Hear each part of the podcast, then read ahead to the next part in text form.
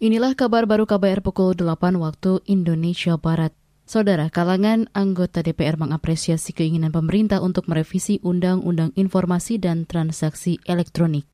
Anggota Komisi Hukum DPR Beni Kaharman mengatakan, revisi Undang-Undang ITE harus diniatkan sebagai upaya memperbaiki sistem demokrasi, membuka ruang kritik ke pemerintah, dan menutup peluang kriminalisasi bagi para pengkritik pemerintah. Namun upaya itu juga harus diimbangi dengan langkah selektif Polri ketika menghadapi pelaporan masyarakat. Langkah pertama merevisi Undang-Undang ITE. Langkah kedua memerintahkan aparat penegak hukum khususnya polisi yang menjadi bawahannya agar selektif menggunakan Undang-Undang ITE ini. Kemudian langkah ketiga ya membubarkan segera cyber army yang dibentuknya untuk melakukan kontra narasi terhadap kelompok-kelompok yang selama ini eh, rajin melakukan tik atau menyampaikan pendapat alternatif terhadap kebijakan pemerintah. Anggota Komisi Hukum DPR dari Partai Demokrat Beni Kaharman mengingatkan pemerintah tidak boleh terus memperlakukan kritik sebagai ancaman, melainkan harus dianggap sebagai sesuatu hal yang biasa. Sebelumnya, Presiden Jokowi meminta masyarakat lebih aktif dalam menyampaikan kritik dan masukan terhadap kerja-kerja pemerintah. Jokowi bahkan mengusulkan agar Undang-Undang ITE direvisi oleh pemerintah bersama DPR. Menurutnya, dalam Undang-Undang ITE terdapat pasal karet yang rentan disalahgunakan. Kita beralih ke berita selanjutnya. Kepala Kepolisian Indonesia Listio Sigit Prabowo memastikan akan menyelesaikan kasus penembakan empat laskar FPI sesuai rekomendasi dari Komisi Nasional Hak Asasi Manusia Komnas HAM.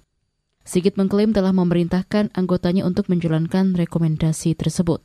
Salah satu rekomendasi adalah menindaklanjuti insiden penembakan ke jalur hukum terkait dengan kasus-kasus yang menjadi perhatian publik seperti kilometer 50 dan pelanggaran prokes uh, segera diselesaikan karena sudah ada rekomendasi dari uh, Komnas HAM. Jadi tentunya kita harus selesaikan sesuai dengan rekomendasi tersebut. Itu tadi Kapolri Listio Sigit Prabowo. Sebelumnya, hasil penyelidikan Komnas HAM menyimpulkan tewasnya empat orang laskar FPI merupakan kategori dari pelanggaran HAM. Empat orang itu tewas ditembak polisi usai ditangkap di Jalan Tol Jakarta Cikampek kilometer 50 pada awal Desember tahun lalu. Komnas HAM merekomendasikan kasus ini harus dilanjutkan ke penegakan hukum dengan mekanisme pengadilan pidana.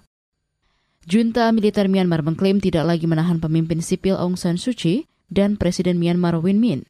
Dalam konferensi pers kemarin, pemimpin kudeta Myanmar Sao Min Tun menyebut dua tokoh sipil itu kini berada di rumah masing-masing, namun tetap akan diproses hukum.